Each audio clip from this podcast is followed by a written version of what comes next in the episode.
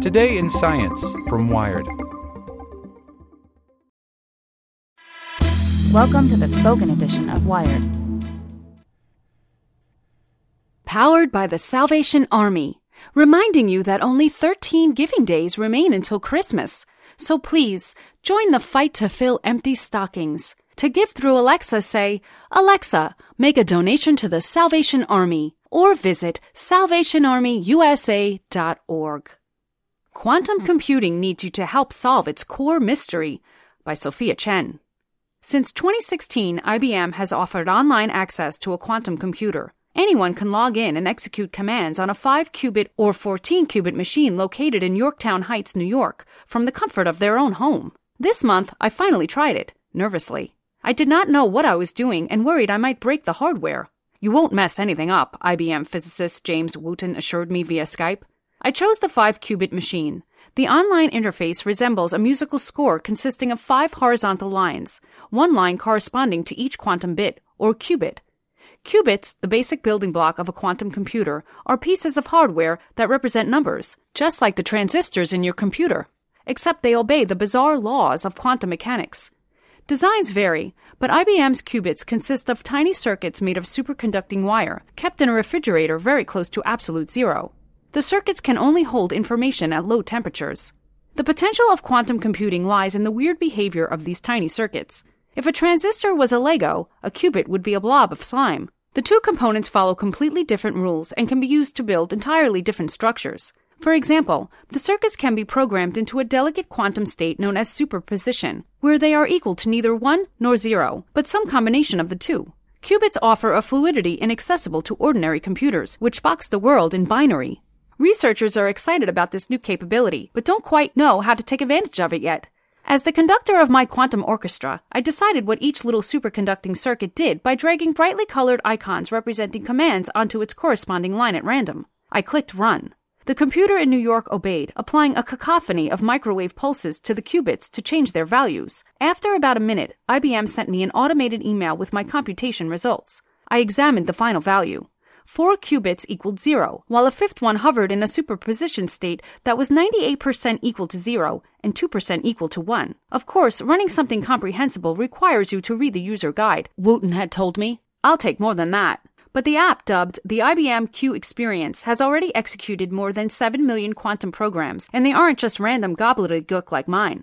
Legit researchers, many unaffiliated with IBM, have published more than 120 academic papers using it. The app is part of a larger effort to boost literacy in quantum computing. Other companies have also been releasing open source software packages to reach out to the masses, or more probably, nerds with niche interests. They hope that a diverse pool of users can guide them toward more creative uses for the machines. Anyone who is an enthusiast can play with these tools, says physicist Nathan Killoran of Xanadu, a quantum computing startup based in Toronto. This November, Xanadu released an open source library called PennyLane that is compatible with IBM's hardware. The more people get into it, the quicker ideas can develop, says Killoran. And I think the best way to do that is to crowdsource the ideas. There's a learning curve, for sure. The packages, predominantly written in Python, strive to make the software as user friendly as possible with detailed tutorials and interactive apps. But to really exploit the computer's quantumness, you have to develop an intuition about how qubits flow in and out of superposition and interact with each other via bizarre properties known as entanglement. We try to ease the transition as much as possible, says Killoran, but at some stage, people do have to learn a little bit about the quantum side of things. Users need some specialized technical knowledge, much like the 20th century operators of vacuum tube computers did. Still, by letting everybody in, researchers are hoping that somebody will finally crack the mystery of quantum computing. Because, despite the hype, it'll break modern cryptography, it'll design super efficient batteries, it'll reinvent the fertilizer business. Quantum computing's advantages over conventional computing are still purely theoretical. The industry's reach goals require powerful hardware made of millions of error free qubits that will require a few decades to develop. So far, the biggest device announced Tuesday by Maryland based startup IonQ purportedly contains 160 prone qubits. But researchers think these angsty teenage devices still have potential.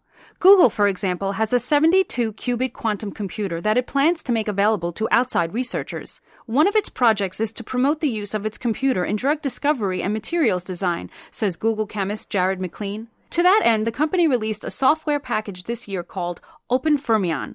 Experts think that quantum computers should be able to simulate chemistry more accurately than conventional computers, since electrons, atoms, and molecules obey the same quantum laws of superposition as qubits. Companies also want artificial intelligence experts to start using their computers.